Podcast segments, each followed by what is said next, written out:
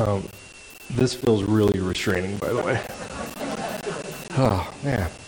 So, um, growing up as a kid, um, I only remember one Christmas present that I got, like really, and I held on to. Um, so, every year I would, I told you, I would go through the different magazines, watch different shows, and write down my big old Christmas list. But my family didn't have a lot of money, so we got, you know, necessities and not what um, necessarily what we wanted. And so we would get socks and underwear and all the, that good stuff. And every once in a while I would get, um, you know, different action figures and things like that. But usually they were the, on the cheaper side. You know, if you go into like a dollar store and it says, you know, this is a Ninja Turtle, and then when you actually look at it, it's like barely a Ninja Turtle. You know, it's, it's a knockoff brand. It's from different places, and and so, but um, every year I would hope, right? I would build up and hope that um, this year maybe I'll get something really cool. Um, and what's funny is every year I would get something and I would be ecstatic. You know, I'd, I'd be the first one up and I would have to wait because my parents had a, a rule. Coffee goes on at 6 uh-huh. presents at seven. You had to, they had to have their coffee before we could have our presents probably because without the coffee, they kill us with the presents, you know. And so they would. So every year I had to wait till seven o'clock. Well, I was up at five, and it, you just sit there and wait. Now, eventually, what I eventually did was I would go there when everyone was asleep and start looking. You know, you develop skills of opening packages just enough to see what's in there, right? So that would help um, stop me from opening presents too early.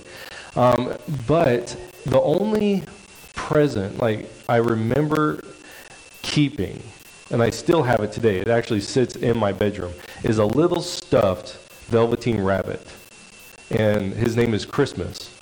And I've kept him all these years because it was this it was at a time where we changed our lives like we went from uh, living in where I grew up in Stockton, California, to a place called Camanche. And so it was that Christmas. We didn't have a lot because we just moved. And this stuffed rabbit was huge for me. And what's crazy is that rabbit has kept with me until today. I don't even let my kids touch it because I'm like, you're going to ruin this thing that I've had since I was five years old. Okay, so it's just there for looks. It's just there to show, you know, to, to remind me.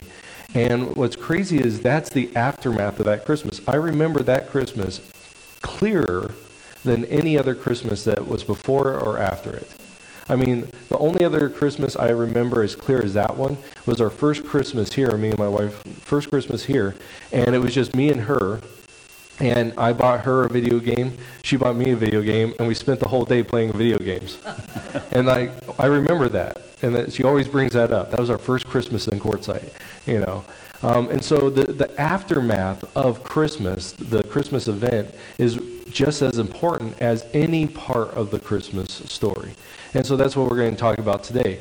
Today we're going to talk about our third candle in our light, um, three lights uh, series and we're calling it the ramifications, the candle of, or the light of ramifications. And so, as we're talking about this light, let's talk about what we've already done in the last two weeks. So, the first light that we did was the light of prophecy. And we talked about that's the build up to the story, right? That is the come long expected Jesus. Jesus, the Messiah, was expected, just when, right? And was, he was expected because of the buildup, because of the prophetic word that God had, of all the different prophecies, and it just built up to Christmas. And so people were looking for the, the Messiah, and they knew where to find him. We talked about that a little bit last week. But it was just this understanding that here he comes. He's coming. And that buildup was huge, and that buildup was over 1,500 years of the scripture being written. And so we went through three sections or three categories of prophecies. Uh, we went through the who and the to whom, of Jesus being a boy born to a, virgin. We talked about the kingly visitors, the magi coming in, and the, some of the events that surrounded that. And then we talked about the lineage of who Jesus has to be. He has to come through Abraham, he has to come through David specifically. And he couldn't be he couldn't be a descendant of Jeconiah because of that curse that we talked about. And so, very specific who Jesus had to be, um, what lineage he had to go through. And so, we talked of all that, about that buildup, the light of prophecy. And then last week, we talked about our second light, which the second light is the revealing. It's the Christmas event. And so, we kind of took a, we, stu- we stepped back and we went through the big picture of the Christmas story, right? and we went through the, the Magi seeing the light, or seeing the star, and then we moved all the way up to when the family fled to Egypt. And we went through this whole thing, and we talked about how there was many people called to see Jesus. There was the Magi, there was the shepherds, there was, of course, Joseph and Mary, there's Simeon and Anna, Anna. And so we saw this, a lot of people were called but what we also saw was that there was people that should have been there that weren't.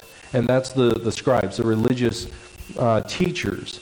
They should have been there. They knew where Jesus was found. Here comes this, this caravan of magi coming in seeking the Messiah, and yet they don't go. And we found out the reason why is because they were disturbed. They were disturbed at the coming of the Messiah. And so we talked about how, you know, it's okay to be disturbed by Jesus because we're if we're in sin and Jesus is without sin, then that's a natural disturbance, right? It's the same idea of in the light and not in the light. If you're asleep and someone flips on the light, that's a natural disturbance to your sleep, right? And so if the greatest light, God Himself coming down, shines in the darkness, then that would naturally disturb us. The problem is not that God disturbed, but rather, what's the response? If we are disturbed by God, we need to seek after Him. We need to go after, we need to say, okay, God, I've been disturbed. You have shown me sin. Therefore, what do I need to do, God? And that's going to Bethlehem. That's going to the Savior. That's saying, okay, only in you can I find peace. Only in you I can find rest. Only in you can I have my sins forgiven. The bad thing is when we're disturbed and then we just shy away from God or we just reject God. That's the bad thing. That's when the disturbance becomes an eternal disturbance where we're completely separated from God. We're completely gone away from Him. And we never get that reconciliation that Jesus has come for. And so that's what we talked about this last two weeks. So in this last week, we're going to look at some ramifications of the Christmas story. And we're going to look at this in three areas. The first one's going to be in morality, the second one's going to be in social structures, and the third one's going to be in history. Now, the reason why we're doing it this way is because we want to see, a lot of the times, we get this idea in our minds that Jesus just came and then Christianity started and the world just went about its business and then we got to where we are today. And that Christianity is just a, a like a, a footnote in the historical movements of of man. But the reality is, if you start looking at the trajectory of history, of society, and how everything's working, and you'll see at the moment of Christmas, all of a sudden it's like a shattering of a mirror. You know, when you take a mirror, I, this is what I love to do when people have things that they want to give give away, like mirrors or TVs or um, windows. Is I like to take them out in the desert and shoot them right? That is so fun because you can watch the shattering, and it's just, if it, I don't know, it's fulfilling to me. you know, as a kid who wasn't allowed to break anything, I love breaking things.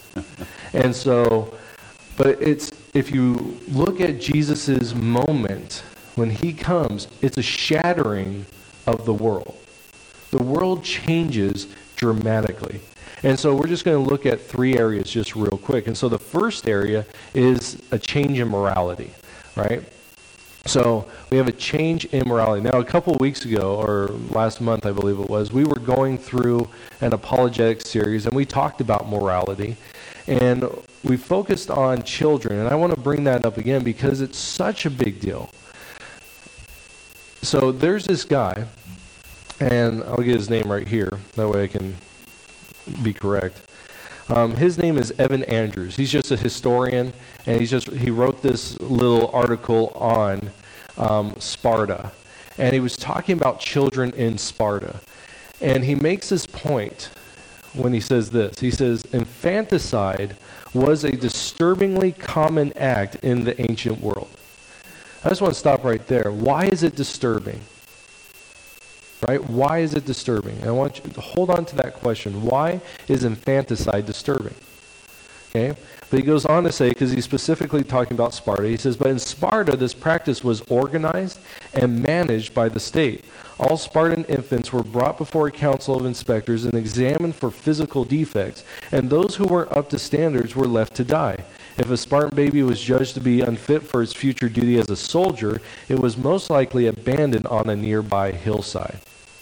All right? So this was a common practice within Sparta, but infanticide was a common practice throughout the ancient world. And he says it's disturbing. Well, why? If it was such a common practice, then it was an accepted practice, then it shouldn't have been a disturbing practice, right? In fact, we see in ancient uh, cultures, you have, um, in the Canaan culture, you have the giving of babies to um, Moloch, right? Giving them to his uh, outstretched arms. And there's this thing where they would party so heavily in order to drown out the screams of the children that were being burned alive on these arms. So, why is it disturbing that there's infanticide? It's disturbing because of Jesus. Because God calls us to care for those who are helpless, to the children who are helpless. He calls us to that.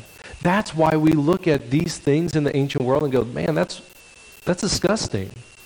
It's disgusting to have children just thrown onto a hillside. It's disgusting to just give away children. You know, it's disgusting to just have these children killed. Why? Because God says it's disgusting. And so in Psalm 82, Psalm 82 3, we get this. God is calling these, there's these bad judges who are doing evil things. And he says, he calls them to defend the weak and the fatherless, uphold the cause of the poor and the oppressed. The only reason why that's important is because Jesus came. See, this is written to the Jews, and the Jews are in their own little area. And for them, they're going on at the same time as all this infanticide is going on. And they're just going through. They're following as best they can to follow God. Okay. But it's when Jesus comes he comes, he teaches, he sends out his disciples, and now you have his disciples going everywhere, and what ends up happening? The Western world says, this infanticide is disgusting. We need to get rid of that. Children are not just things to be thrown away, they are important things, they're important people. They're persons, and they need to be cared for. That comes because Jesus not because the world says, oh, we changed our mind. No, it's because of Jesus. It's an aftermath of the Christmas story. Okay, so that's the first one. The second one um, is a social structure. Okay, and we're going to talk about slavery because that has been a huge thing in our society, right? The last several years, um, the aftermath, the um, the things that come from our own history with slavery, um, has really been brought up and really uh, feels like we're just rehashing old things, right? That we thought we had gone past, but now just it's being brought up. Well, why is it? Why is slavery a problem? Right? Why is it a problem? Because here's another historian. His name is Mark Cartwright. He says one in five people were in some sort of slavery in the ancient world. Okay? So we can just count one, two, three, four. Ansel is now in slavery. Okay? In Italy, Cartwright earlier said that it's one in three in, in the Italian peninsula. So we would go one, two, and guess what? Back there, you are now in slavery. Okay? That would, it's a common thing. That would be extremely common, right? One in five people were in slavery. One in three people on the Italian peninsula. And Cartwright goes on to say, upon the foundation of forced labor was built the entire edifice of the Roman state. This was a natural thing. Yet, we see when the disciples are going out, we see a desire to start moving away from slavery, especially in the light of Christ.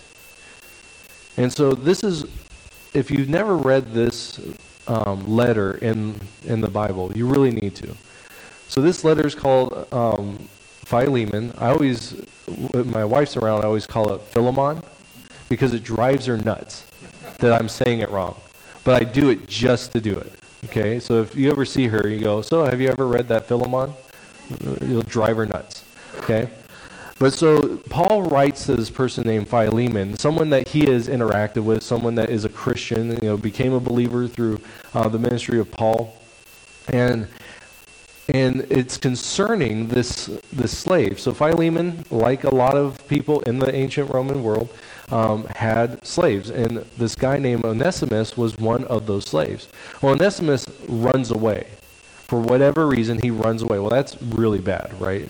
Runaway slave. Okay? So, but he runs to Paul. And through however it happens, Onesimus becomes a believer too. And so Paul writes this short, it's one chapter letter to Philemon. All right? And I want to read verse 12. So Paul says, I am sending him who is my very heart back to you. I would like I would have liked to keep him with me so that he could take your place in helping me while I am in chains for the gospel. But I did not want to do anything without your consent, so that any favor you do would not seem forced but would be voluntary. Perhaps the reason he was separated from you for a little while was that you might have him back forever, no longer as a slave, but better than a slave, as a dear brother. He is very dear to me, but even dearer to you, both as a fellow man and as a brother in the Lord. What Paul just did there was called Philemon, look, he's this Onesimus is greater than just this this social structure of a slave. He's a brother. He's dear. And when he says this part at the end, both as a fellow man and as a brother in the Lord, he just raised up Onesimus. And Paul's basically calling uh, Philemon to release him from slavery.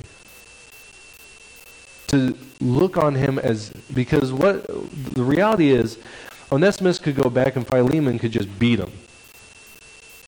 Just outright just beat him because he left because he's caused problems. He's caused his, his friend Paul problems, you know, all this stuff, and take it out on Onesimus. And so Paul's saying, look, this guy's greater.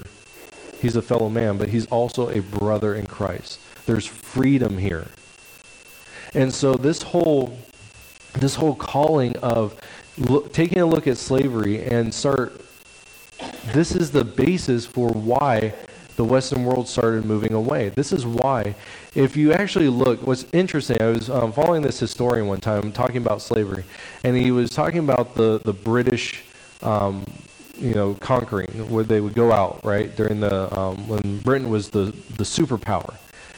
And he was saying that if you map all of these places where they went and they, you know, led, all these places were the first places where slavery was abolished. All these colonies made it illegal to have slavery. But you know what? Not everywhere in the world has that. You know, in Asia and Africa, slavery is an industry. Like it's out in the open. Even though maybe it's not, it's still out in the open. In places like the Middle East, it's still out in the open even in the Western world, you know, slavery still happens. It's just quieted down. It's not uh, it's not legal, and we try to stop it. But there are places in the world where it still happens. But because of Jesus, when people took his coming seriously, and the disciples would go out and, and preach the good news that Jesus has come to set us free, that started permeating all parts of the world or all part, parts of society to where now we look at slavery and we go, that's disgusting. But why? It's only because of Jesus. Because it wasn't disgusting for the rest of the world. Even now, today, in places where the Word of God is not taking hold, we see that slavery is still an accepted practice. And so we have another aftermath. Jesus, when he comes, he changes social structures. And then the final one I want to talk about today is a change in history. Right? And I want to specifically talk about the United States. Right? Because I think this is like, as far as we're concerned um, in the Western world, um, where we're at now, we're feeling the, the, the wave, the ripple effects of the Christmas story. And so I want to talk about that today because a lot of people look at the United States and they go, well, we're founded on, Greco, on the Greco Roman world. And that's what we've been talking about today Greco Roman um, morality, Greco Roman social structure. Okay? So are we a product of the Greco Roman world? And specifically, our government. Okay? And I've heard people say, well, the reason why we give power to the people is because of the of Greek democracies, right? Um, and the reason why we're a republic is because of the Roman Republic. Okay, the reality is we do have something to borrow from those societies, the idea of democracies um, and the idea of republic. But we're not founded on the Greco Roman model. We're founded on biblical principles that took those and said, okay, what is good and what can stop government from being as bad as it can be? I want to share with you two quotes. The first one comes from um, Thomas Jefferson. All right, this is in his 1801 inaugural address as he's talking, he starts talking about this, and he, he touches on democracy. Um, and this is actually the, I believe it's the quote where some people say that Thomas Jefferson rejects democracy. Well, in it, he touches on it um, just in passing, and so you'll kind of hear it. Um, he says, though the will of the majority is in all cases to prevail, okay, so that's kind of the democracy idea that the everyone, you know, the majority wins. So he says, though the will of the majority is in all cases to prevail, that will, to be rightful, must be reasonable. And the minority possesses their equal rights with equal laws, um, which equal laws must protect, and to violate would be oppression. So what he's saying there is, yes, the majority should get their way, but if it's done by oppressing the minority, then it's not right. But that's exactly what democracy does. It says the majority wins no matter what. And so the founding fathers had this disdain for a true democracy. That's why they created the constitutional republic we have. And it drives me nuts every time someone says, We are democracy. No, we're not. We have democratic features, but we are a constitutional republic. And this government, this style of government, which the Romans didn't have, they just had a, a pure republic, which was run by aristocrats, and you know, it wasn't really the will of the people. But ours was created for a very specific type of person. And in John Adams, this is what he said. He said, Because we have no government armed with power capable of contending with human passions unbridled by morality and religion. Okay, so just starting off there, he's like, there is no government that can control the passions of humanity. Okay, there, there's just none, except for the one that is unbridled by morality and religion. He says, avarice, ambition, revenge, or gallantry would break the strongest cords of our Constitution as a well goes through a net. Okay, so basically he's saying without morality and religion, these things, avarice, ambition, revenge, these things will just break it. And then he says, Our Constitution was made only for a moral and religious people. It is wholly inadequate to the government of any other. Why? Because they based it on the scriptures, of the freedom that is found in Christ. On the, the idea that someone in power can just do whatever they want, right? I mean, we, we see this. People will get in power and then they think they can do whatever they want and they start doing whatever they want. And a lot of times people just sweep it under the rug. And so what he's saying is religion and morality keeps those people from destroying the government. But what happens when the whole of the society is no longer seeking religion or morality? What happens? The government will break down because it's not this type of government that these men um, put together was about one thing, and that was to follow biblical principles. And once the society says we don't want anything to do with biblical principles, what ends up happening to the governmental structures? well, it falls apart because it wasn't made for any other type of person than one that sought after biblical principles. And we actually can see that in our society today, right? We can see this. As we move further and further away from biblical principles, we actually see these things returning. Children aren't seen as precious. When we talked about this, we um, a couple weeks ago. Slavery is, is blinked at. I mean, think about this. They, they talk about how when it, the NFL comes to a town, to a town, the sex trafficking like jumps because people are bringing in these um, these workers, these sex traffickers, are bringing in these these people from all over the world, and they're being used in the United States in our biggest cities. It's, it's happening. As we move away from biblical principles, these things are returning. And the government that was founded on these biblical principles is falling.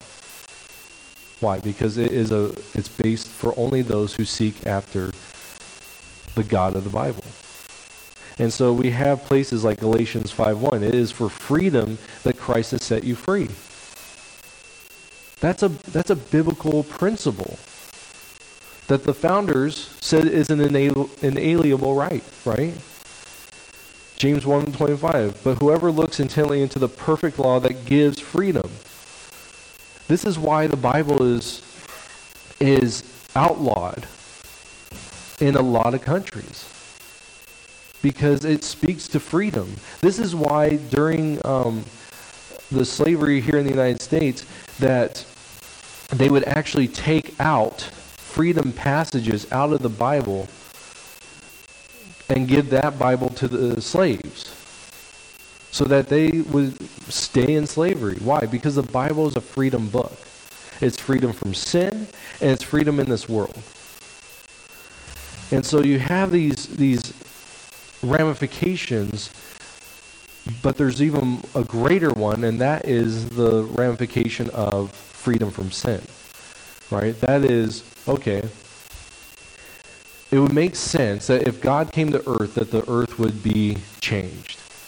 And the greatest way it's been changed is through the forgiveness of sin. Forgiveness is now a core principle of our society. I mean, it's really hard to do, right? It's really hard to forgive people. But when forgiveness reigns, relationships are mended. But when forgiveness is not there, relationships break apart.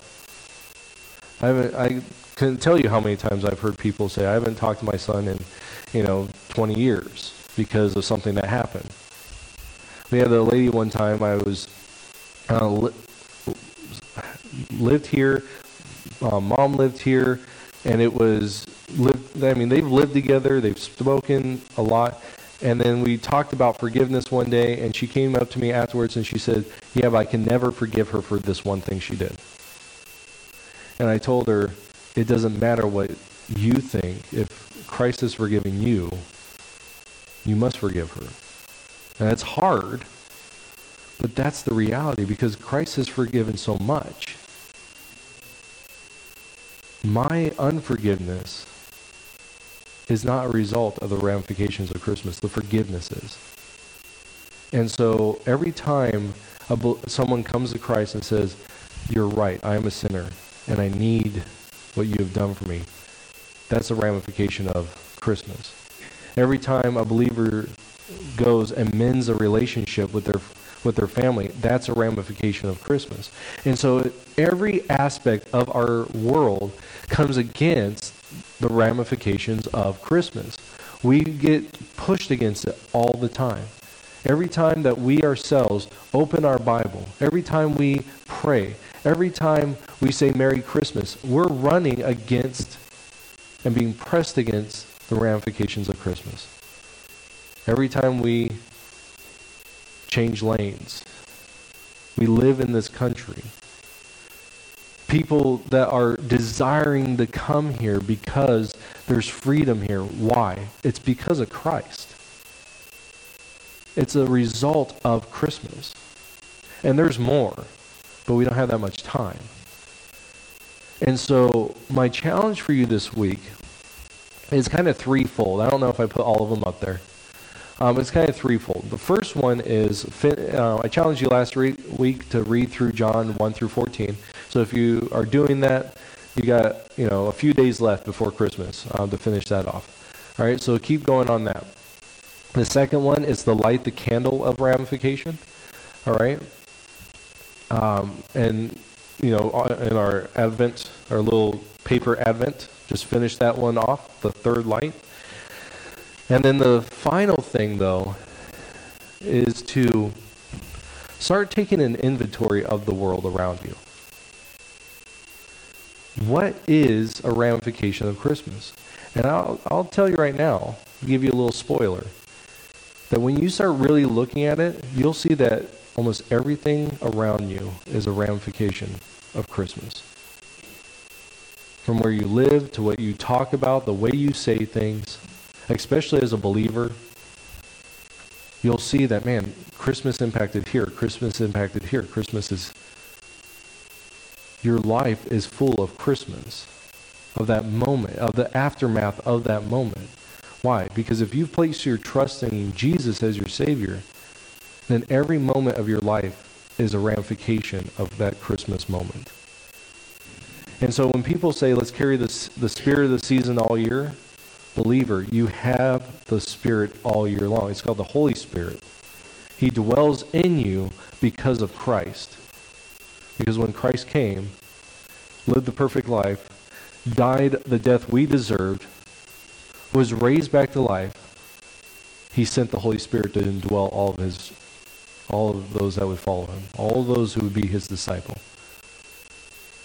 And because of that, the world is shattered. And that's a good thing. And so this this coming week as we're moving towards Christmas. You know, Christmas is on a Saturday this year, right, Jim? Christmas is on a Saturday. Um,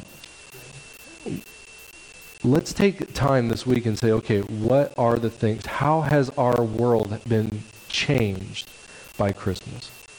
When Jesus came, how has this world been changed? Because I'll tell you, it's bigger than what I've given you today. And it's crazy to see when you start looking in history how the world was going like this, and then Christmas happens, and it just shatters what was happening. And the world was being put back together by God through His Word, through the disciples He sent out to change. Now, that does that mean the world became perfect? No. But now it has to deal with something. It has to deal with Christ. And that's a good thing. Because to be disturbed by Christ is a good thing. We just need to follow. That's the that's the way that God wants us to. All right? So I'm going to pray for us. And we'll be done. Heavenly Father, thank you for today. Lord, I thank you that Jesus came. Jesus, I thank you that you have come, that you cared enough for us to not leave us in our depravity, in our in our disgustingness, and that sin that would that tore us away from you, that just creates darkness around us. I thank you that you came, that you shone your light, that you lived that perfect life, that you died that death we deserved, that you raised back. Now, anyone that would accept you, accept that reality, we would come and follow. So, Jesus, I thank you. I thank you for Christmas. That leads us into Easter, that leads us into eternity. Lord, help us look back on your first coming to anticipate your second coming. And thank you for the Holy Spirit that indwells in us that we are not our own, but we are yours. And through your Holy Spirit, we can have a right relationship with you. And so, Lord, thank you. It's in your Son's name I pray. Amen.